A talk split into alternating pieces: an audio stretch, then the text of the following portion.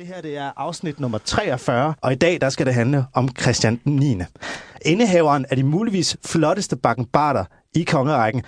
Bortset fra Frederik 6. Ja, det, det er et fortolkningsspørgsmål om, hvorvidt der, hvem der har de flotteste bakkenbarter. Men altså, Christian 9. bakkenbarter, ægte bakkenbarter, hvis du spørger mig. Og så har han jo også et fint tilnavn. Han går under tilnavnet Europas svigerfar. Det er rigtigt, ja. Det er en populær betegnelse for Christian 9., men der er jo, øh, det skal vi nok komme ind på senere i afsnittet, men der er masser af ting at diskutere, når vi har fat i Christian 9., fordi han regerede jo meget lang tid.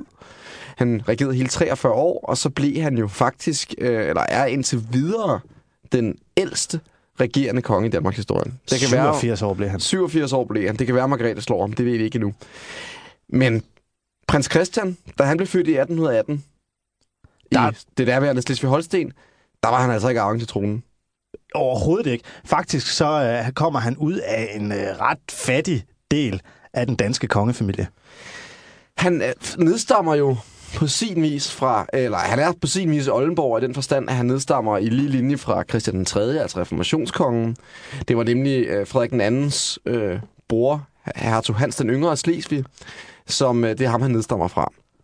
Øh, men hvad der er lidt vigtigere, så indgik øh, Christian et rigtig godt ægteskabeligt parti, som altså gjorde, at den danske kongekrone faldt ham øh, ned i skød på ham. Hvem var det? Det var Louise af Hesten Kassel, øh, som han giftede sig med i efteråret 1841. Nej, det er hende, som øh, dronning Louises bro i København er opkaldt efter. Det er det nemlig, og hun... Øh, hvad hendes mor, Charlotte af Hessen Kassel, var nemlig søster til Christian den 8. Og i overensstemmelse med kongeloven af 1665, så kunne øh, af tronen faktisk godt foregå igennem kvinder. kvinder. Øh, og øh, da hendes øh, søskende i 1852 afstod alle deres afkrav på den danske trone til hende, så kunne hun i passende overgive øh, de her krav, eller rettigheden til den danske trone til sin mand, øh, den senere Christian 9. Ja, det er utrolig kompliceret. Jeg er faktisk fuldstændig sat, og det er jer, der lytter med, muligvis også. Men i hvert fald, så var Christian 9.